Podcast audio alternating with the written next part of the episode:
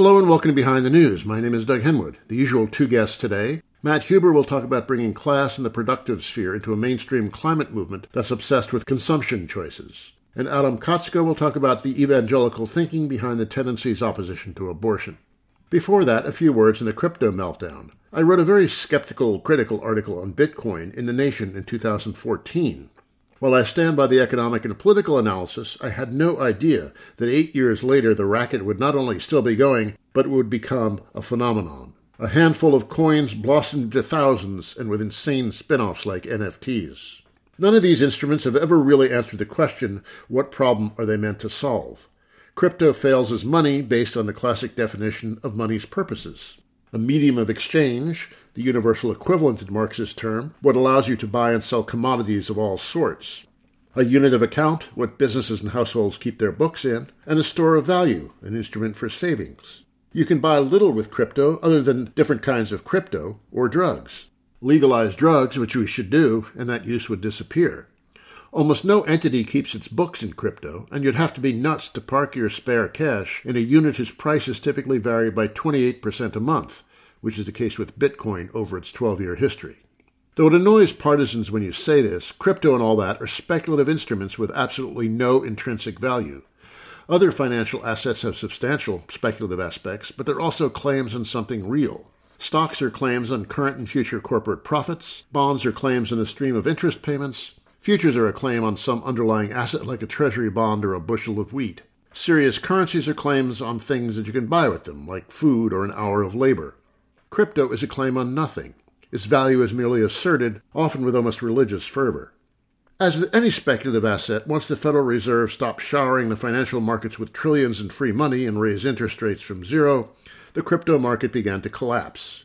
It began slipping late last year as signs of Fed tightening became hard to ignore, but the slippage was at a leisurely pace.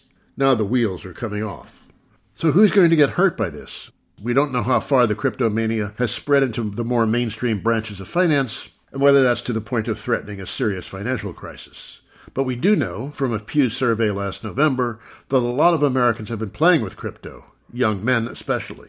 Perhaps surprisingly, more of the black and Latino population have played with crypto than the white, they could have fallen for the touts line that these bizarre instruments would somehow democratize finance. Reddit is already full of tales of people who've lost everything and are contemplating suicide. One's feelings are very mixed here sadness over a slaughter of the innocents, a what were you thinking incredulity, and a joy that some promoters are going to take a bath. A final point crypto is deeply mixed up with far right politics. It's scary to think about how such a well armed population, already brimming over with rage, will react to these losses. Enough of me. Matthew Huber, a professor of geography at Syracuse University, is just out with a book, Climate Change as Class War, published by Verso. It is a call to center class and production into a political movement where, at least in the mainstream, consumption and individual action have been central. Too often, moralizing replaces serious political organizing and considerations of power. Matthew Huber. You're basically trying to bring class into the environmental movement, where it's been notoriously absent both in the analysis of the damage, but also a, a lot of the politics in responding to the environmental uh, and climate crisis in particular. What is missed? There's so much focus on individual behavior, individual action, live a more gentle relationship with the earth. What are the limits of that kind of politics? Well, When I started looking at this, uh, you know, you really could boil down the climate crisis to a struggle over really industrial production. You know, how we produce energy and how that energy is provisioned to various forms of other production of food and housing and whatever else. And when you start thinking about Marxist or socialist class theory as rooted in the relation to the means of production, the fact the working class is trying to struggle to seize the means of production, it really struck me that this is a really helpful way to think about this ultimate struggle over how we produce energy and in our lives. But as you said, the way in which class is analyzed with regard to the climate crisis really makes it only about actually how people use their income in the realm of consumption, what their lifestyle choices are. And you have all these sophisticated tools of carbon footprint accounting to kind of measure the emissions that are embedded in consumption patterns. And that does show a really high levels of inequality between rich consumers, rich countries, and poor consumers. But it doesn't really tell us much about class in that traditional Marxist sense in terms of who owns production, who profits from the production that provisions our consumption. And also, like, we really need to focus a lot more on how did these rich people get so rich in the first place? How did they actually generate the money that allows for their Hummer or their private jet or whatever their high emission consumption activities are? And if we looked at some really rich people that might be, you know, let's say a CEO of a chemical company they probably spend eight to 10 hours a day managing a global network of highly carbon intensive, emission intensive uh, facilities across the world. And that's got way more impact than whatever steak they might eat or, or flight they might take out when they get out of the office, right? So there's this weird way in which we only focus on people's consumption as the zone of responsibility, as the zone of choice and politics where we can actually shape different choices. But really, the bulk of emissions, the bulk of power over our energy system is really these owners who control production, who are hell bent on maintaining those systems of production to maintain their, their profits for deep into this century. And so using this this very sort of basic old Marxist way of thinking about class is actually really much more helpful than this kind of income consumption based one that we hear a lot about. Well, people like us have been lamenting the disappearance of class from politics and from social analysis for several decades now. but something else has disappeared uh, in a lot of these analyses is production. I mean, you've alluded to this, but everybody talks about consumption, of course. But lately, there's been a trend also towards talking about the asset economy and right, right. Uh, production and the labor relation disappear or take a back seat to this idea of debt and assets. What are we missing by writing production out of uh, an analysis? A lot particularly for for someone like myself who's trying to kind of understand the ecology or whatever of capitalism or the relation between capitalism and the environment. I mean it's ultimately a relation of production and how we produce our material existence. This is basic stuff. You know i totally agree about this kind of asset economy analysis which has a lot of insight i think about how money and wealth work in our highly deindustrialized economy this monetary wealth that could be wrapped up in whatever the stock market or housing does not really give us a deeper sense of actually where the value is being produced in a global economic capitalist system. It doesn't give us this understanding that uh, Marx's political economy does that ultimately, you know, you have to look at that hidden abode of production to see exploitation in the workplace as the sort of source of surplus value and value that's then sort of churns around the globe in all these financial channels. And so that's what Marx's analysis was really useful for. He really like pointed out that classical political economy kind of was really fixated on exchange relations and the surface of markets and they weren't really getting deeper into the actual class struggles that shape the actual production of of life itself.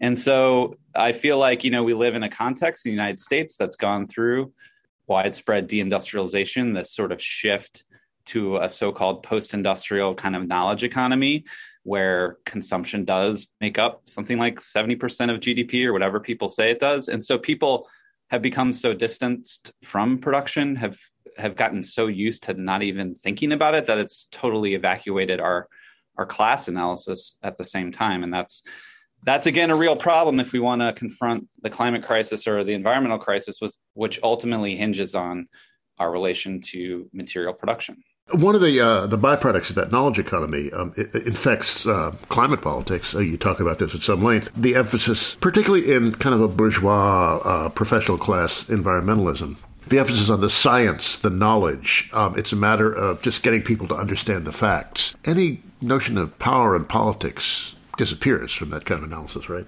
Yeah, absolutely. So um, it's no surprise that as society is deindustrialized, as the industrial working class has been kind of hollowed out and disempowered, you've kind of seen the rise of the professional class and the, the rise of higher education as shaping this kind of wedge in the labor market where professional class people try to carve out some degree of advantage in a highly unequal and barbaric capitalist neoliberal system.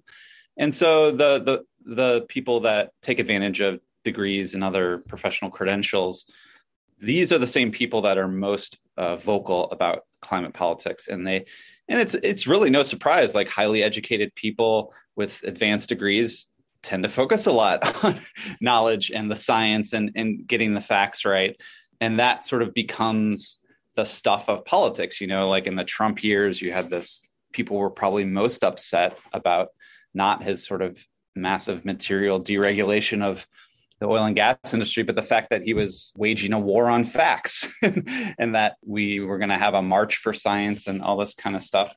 So the climate movement has really focused a ton on belief or denial of the science as if that is really what the struggle is about. And if we could just sort of convince everyone of the truth of climate change, that would automatically lead to widespread political change or political action. But I, I point out in the piece that knowledge isn't always actually power. Sometimes uh, climate activists get almost most upset that the fossil fuel industry is like financing climate denial campaigns and, and denying the science than the fact that they're actually um, much more materially building political power by you know contributing to state legislature campaigns and building you know you can talk about the American Legislative Exchange Council, the Koch brothers. They're actually like you know using money to build real material political power. And yeah, they're also financing a bunch of uh, scientific skeptics who like cast doubt on climate change, and that's that's terrible. It's bad, but it's really not the core of the problem. The core is that they have power and that they are using that power to prevent widespread action on the climate issue. And that's where we really need to focus. Continue beating up a bit more on the, the liberal environmentalists here because um, I enjoy it, but it's also quite important, I think, if we want to have a serious uh, climate movement here. A lot of the like NGO environmental people focus on very marginalized populations, um, indigenous people, and very poor uh, urban populations. And God knows, you know, these people get a raw deal from the system. I'm not trying to excuse that, but they also lack any kind of significant power, actual or potential. I remember I went to a conference at the Rockefeller Estate a few years ago, and we're sitting in this house that Carbon built under Picasso tapestries. And there's exactly that kind of scene with NGO staffers evoking the most marginalized populations. They never seem very interested or almost uncomfortable with or hostile to the middle 70 or 80% of the population, which is what you really need to get involved in changing anything. I mean, uh, what, what about that? Why do you think they have this obsession with people who really have very little in the way of social power? Yeah, uh, I, I, fear it's a quite a sort of moral politics that they're invested in, and sort of again amplifying and raising uh, the visibility of of the most oppressed and the most marginalized. And as someone who hangs out in academic and these kind of professional class and NGO circles. I mean, nowadays, basically, all the focus is on what people talk about as environmental justice, which means, you know, really focusing on what climate activists call the frontline communities that are bearing the brunt of the worst effects of climate change, bearing the brunt of the worst effects of like the toxic fossil fuel um, infrastructure. And that's super important to highlight. And the the struggles over those frontline communities are like important. But as you as you mentioned like these people are oppressed enough we can't also expect the most marginalized to be able to to build uh, the power and a, a, mass social movement to take on the fossil fuel capitalists who are actually poisoning them. So what i argue in the book is that this kind of what I, I call it livelihood environmentalism where this idea that environmental politics will emerge from people's direct material threat environmental threat like whether it be toxic pollution or some sort of you know like land dispossession that you talked about like indigenous peoples like this uh, is where a lot of the ngos and academics think like is what authentic environmental politics is. But i point out like the main threat to people's livelihoods and capitalism is not necessarily pollution but the market itself the lack of money uh, the, the fact that people struggle to afford food, healthcare, uh, housing. And so I argue that we really need to broaden climate politics toward this, what I call a kind of proletarian ecological politics that really takes the fact that the mass of the working class are really dispossessed from the means of production, from the land, from any sort of secure survival and existence. And so that they're really struggling to meet their basic needs in, in, in the market, you know, to get enough money to afford food, housing, energy, especially now with inflation raging. And if we can ground climate politics more in this broad based proletarian insecurity, we can actually offer a political program that that appeals to a much broader base that could maybe build that kind of power uh, and not put it all on the marginalized, oppressed populations to build that power. And the other really convenient thing about this approach is that if you look at what we need to do about climate change, essentially the, the sectors we need to decarbonize are exactly these sectors that working class people have such insecure access to, like food, housing, transportation, and above all, energy. And um, you know, if we can try to build the type of power that is offering more secure access to these things, whether it be green public housing or uh, public transit, or in my socialist dreams, decommodified access to electricity as a human right, that this would really be very easy to understand as an improvement to people's lives on a much broader scale people wouldn't even need to understand the ins and outs of climate science and the greenhouse effect to, to be on board with that kind of politics. So that seems to be a much more broad-based and mass politics approach to, to climate action. I'm speaking with the theologian and philosopher Adam Kotsko. I'm speaking with Matthew Huber, author of Climate Change as Class War, just out from Verso. Now, uh, this brings me to my next um, problem with this kind of liberal Rockefeller environmentalism. I used to talk with uh, Ron Arnold. Ron Arnold was uh, a publicist, basically, who invented the concept of wise use, libertarian anti environmentalism. I believe People magazine once named him the number one enemy of the earth. Uh, but Ron was very successful in his agitation, in his anti green agitation, by quoting Rockefeller environmentalism as, and he saw it as a kind of austerity program that a lot of the Rockefeller environmentalists viewed the working class as a problem and they needed to tighten their belts. There was a lot of truth to what Ron was saying, wasn't there? Yeah. I actually quote Charles Koch, who uh, was quoted in the Washington Post saying that what I'm concerned about is that the poor pay a third of their income to energy, and this climate policy stuff's really going to hurt the poor. So, um, Charles Koch is sort of positioning himself as a friend of the poor's and you know trying to to help the working class by by blocking climate action. If anyone mobilizes sort of core class politics in the climate fight, it's the right, right? It's like from George W. Bush on through Trump, like all at all times, like resistance to climate policy always is framed in economic terms. It's going to cost us jobs. It's going to cost economic competitiveness. And above all, it's going to like raise the cost of living for everyday good working class Americans. It's a very easy argument to make when a lot of liberal climate policy technocratic people are in fact arguing for things like carbon pricing and carbon taxes that they might have wonky solutions to kind of redistribute the revenues to households but ultimately it means they want to raise the price of energy uh, for people. And that that is an incredibly easy policy program to villainize as liberal uh, elite out of touch with uh, everyday working people. It's and so it's it's it's sort of amazing. It's somewhat depressing that these climate policy people that want to implement really what are free market policy ideas like carbon taxing and carbon pricing they're trying to actually win right wing support and you know, God bless them, Republican support for climate policy, which is good luck with that. exactly.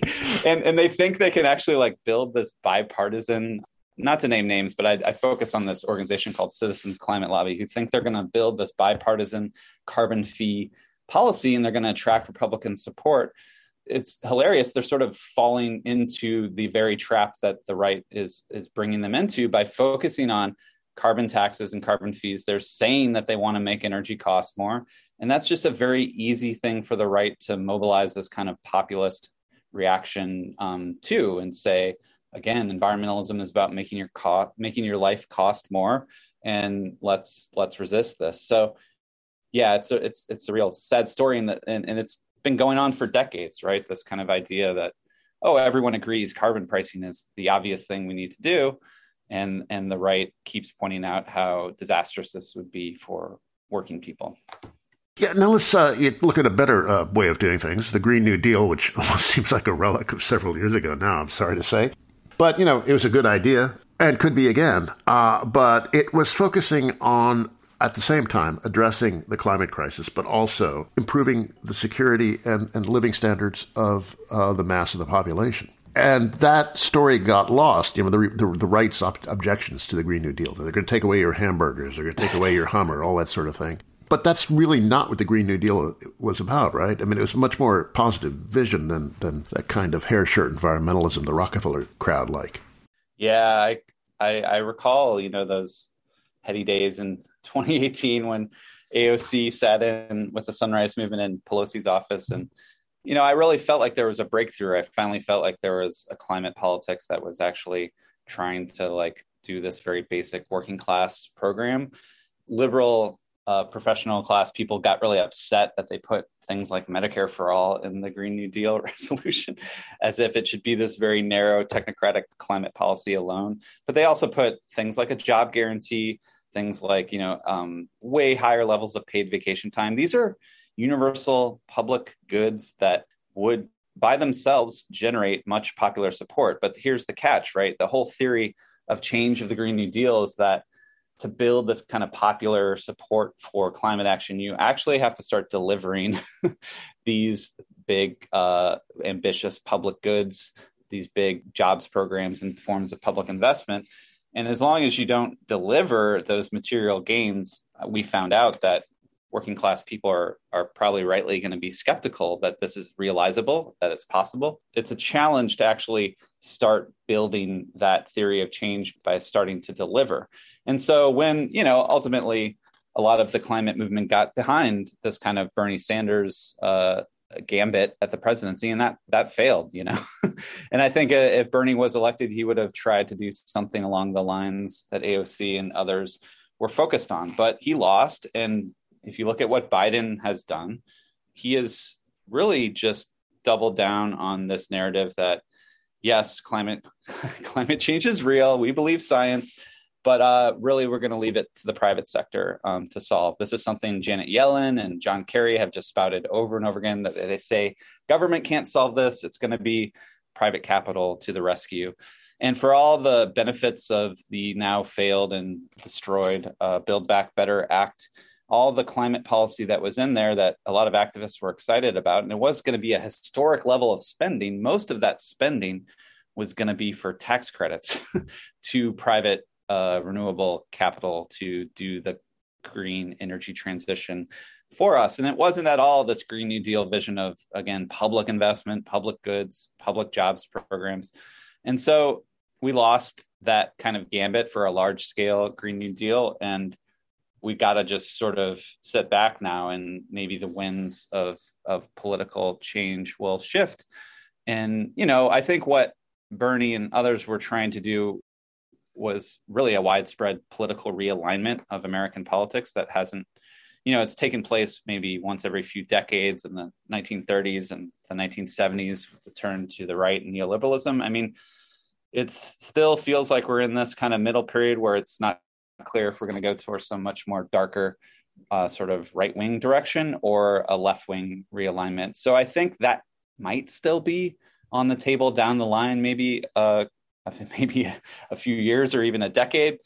But in the meantime, um, the reason I think that this failed was that there wasn't really a lot of existing working class organization and institutional power already built up to actually have the the power to deliver something like the presidency in the heart of empire, right? So what we have there's no shortcuts as Jane McAlevey would say like we actually now that we lost that really high level battle, we actually have to get back to basics and start building unions back up, which we're starting to see, start building things like the kind of institutional presence of labor political parties that exist in a lot of countries, not ours, of course, but something like that, some sort of institutional presence in working class people's lives that they can see on a day to day level and that can start to deliver real gains so that they can start believing in a kind of a program that that actually tells them you know if you get into this movement you will see your life improve and and and actually delivers and then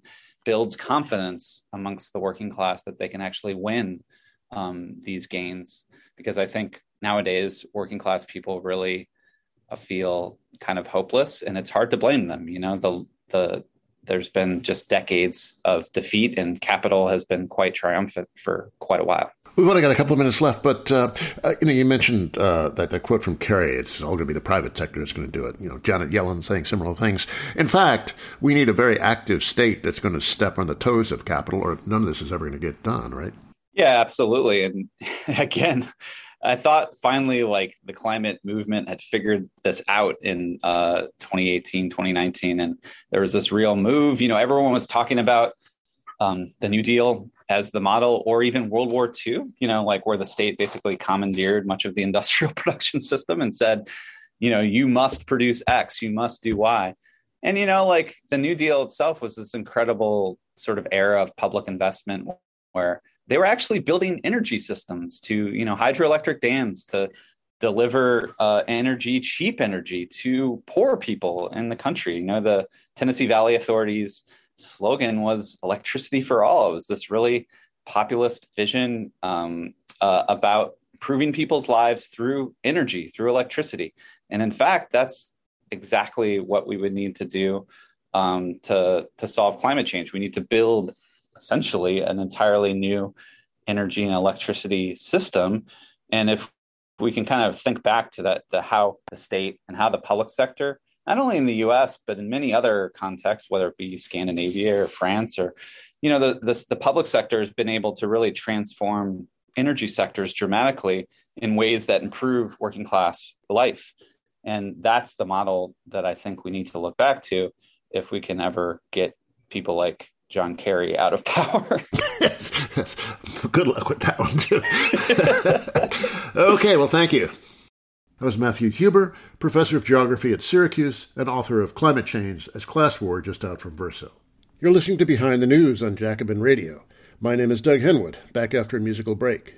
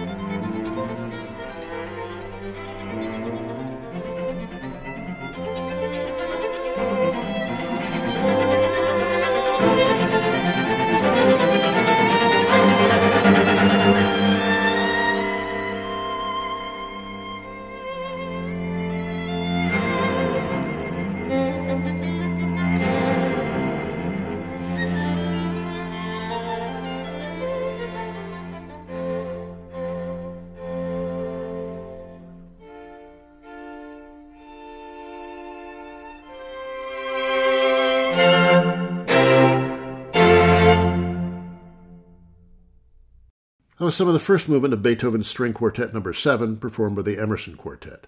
With reproductive rights very much in the news, I thought I'd look at why evangelicals, the principal force behind the movement to criminalize abortion, are so obsessed with the issue.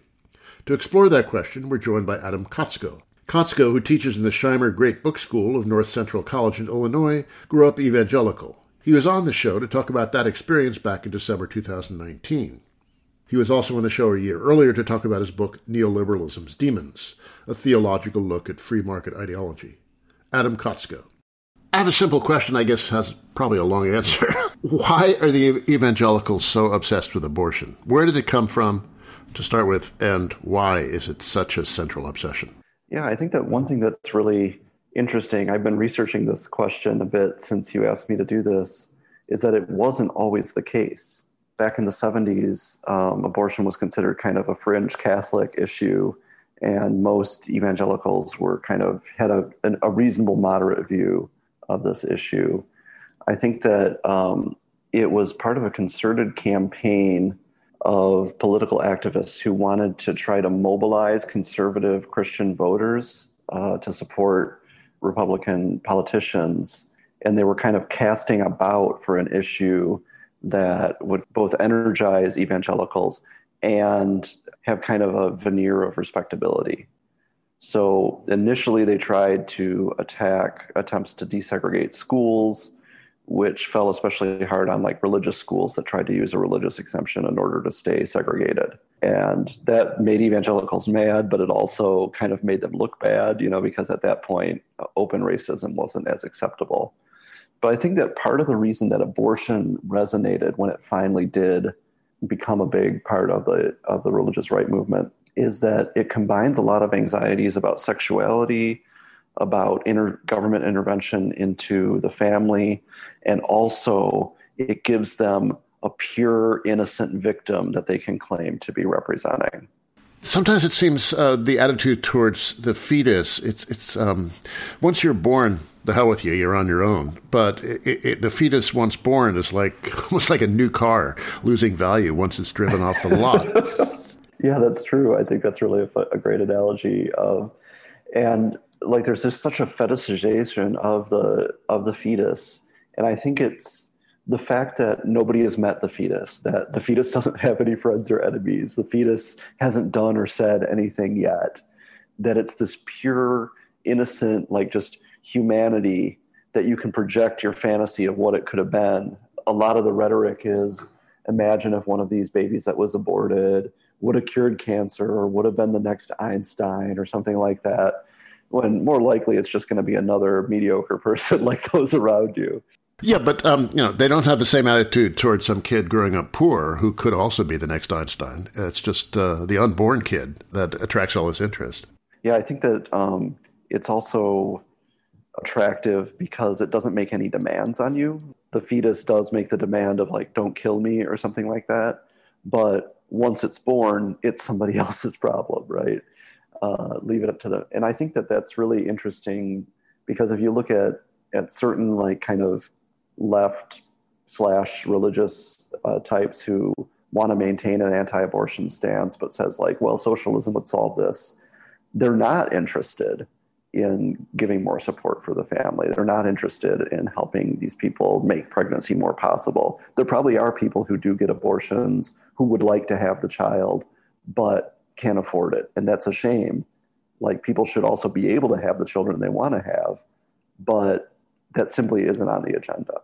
You grew up in the evangelical environment. Was there much talk of abortion, the fetus? Was it an obsession? How prominent was it in, in the discourse that uh, surrounded you in your younger days? It was definitely always a point of reference and always a kind of political trump card. My church was aiming at a kind of like socially mobile um, respectability such that like taking a busload of people to protest an abortion clinic just seemed like tacky or something like that. Um, so I wasn't really directly on the front lines of that, and I'm grateful in retrospect that that didn't occur because um, I was just a kid. I would have gone along with it, right? There were posters on the wall that had American casualties in the Civil War and World War II and Vietnam, and then and and like deaths in the Holocaust, and then like deaths in the war against the unborn, and it was like way more. This kind of constant invocation that there's like this genocide going on that Democrats and most mainstream institutions want it to happen, and we're somehow like on the vanguard of like saving these lives. Um, it was just a kind of attractive fantasy and also an excuse for you know, always voting Republican no matter what. No other issue could possibly uh, dislodge evangelicals, even to this day. The support for Trump, who is you know about the most immoral man you could imagine on most uh, conventional definitions, um, but because he is going to appoint um, pro-lifers to the Supreme Court, that trumped everything, right?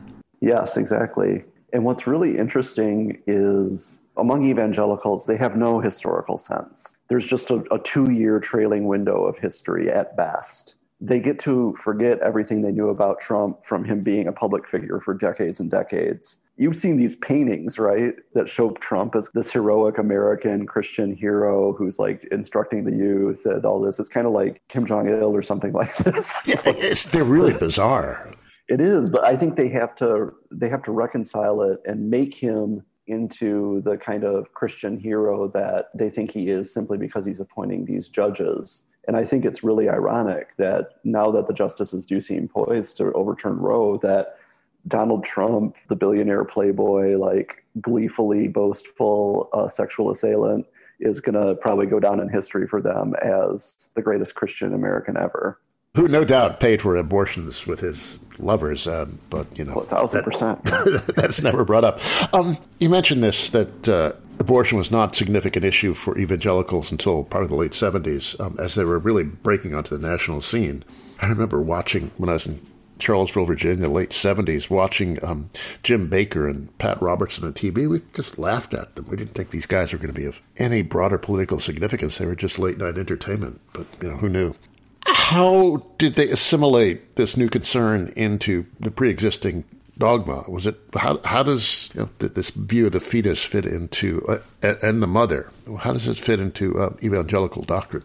You don't have to scratch very far to get to the idea that pregnancy is a kind of punishment for having sex, and that you shouldn't have had sex, and therefore you shouldn't be able to evade the consequences of having sex. I think that they're picturing that the person seeking abortion is always going to be like this kind of unmarried woman, uh, therefore morally question and, uh, questionable to start with, who was irresponsible and and is trying to get out of it. That kind of like misogyny gets overlaid with the sentimentality about babies because they do think of, you know, they speak of the fetus as though it's already a baby, even an embryo, which is, you literally cannot even see it because it's so small. They think of it as like killing your baby or something like that.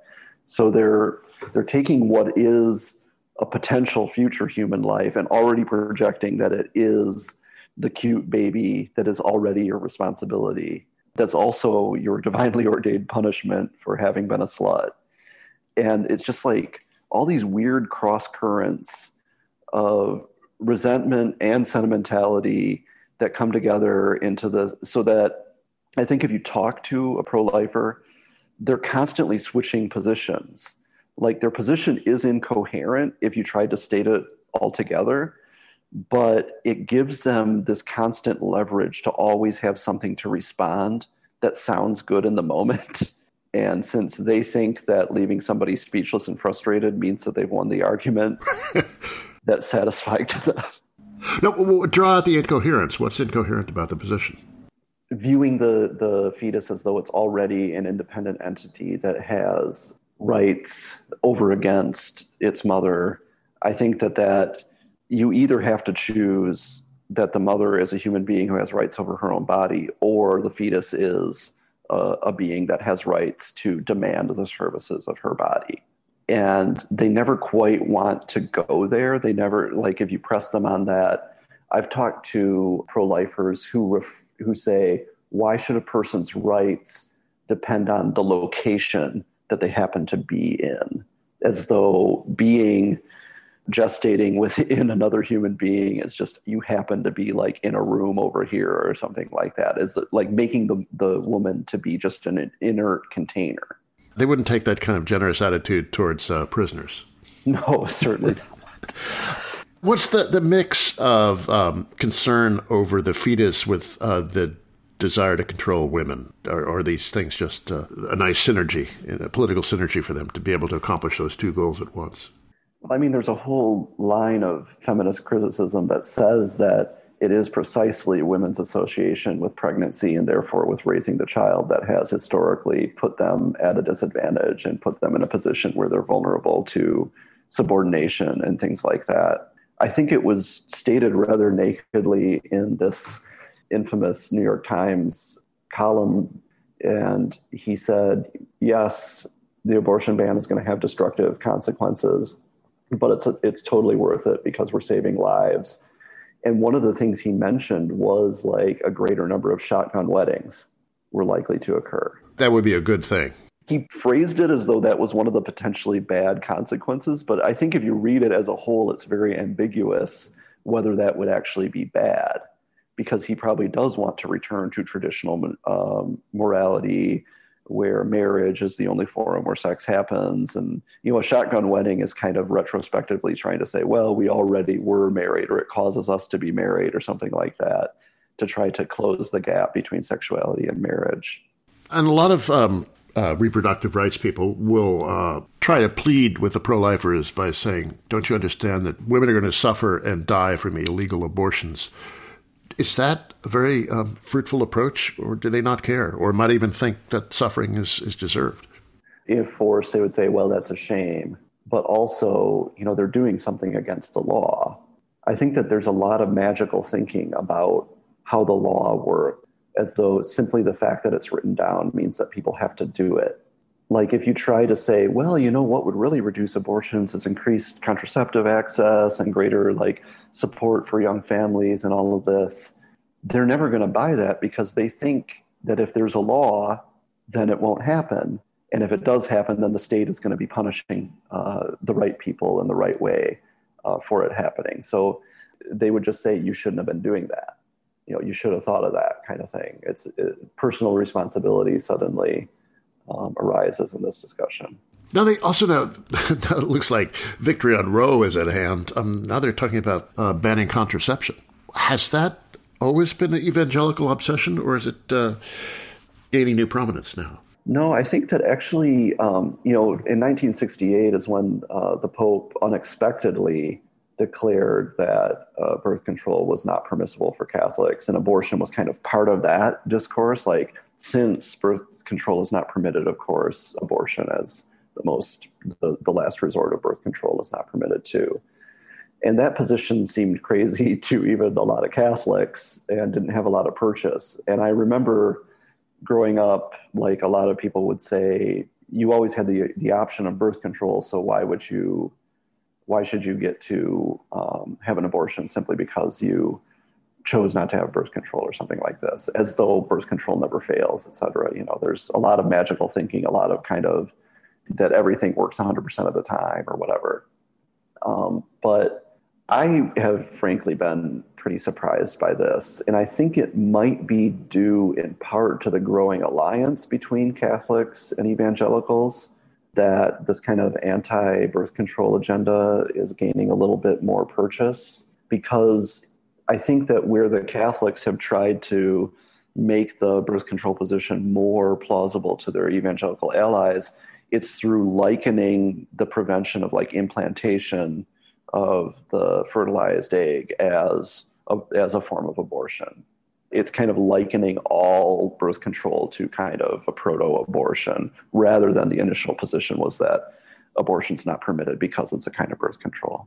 Uh, yeah, I was going to ask about the Catholics because you know, the majority of the Supreme Court now is conservative Catholics. Uh, the opinion is written by a conservative Catholic. He's got conservative Catholic allies in the court. Um, how do the evangelicals feel about that? It used to be that you know the papists were evil. Um, is this just a, an alliance of convenience?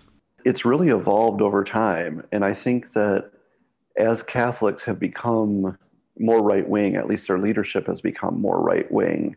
Um, I think that it's become less a marriage of convenience and more a genuine appreciation.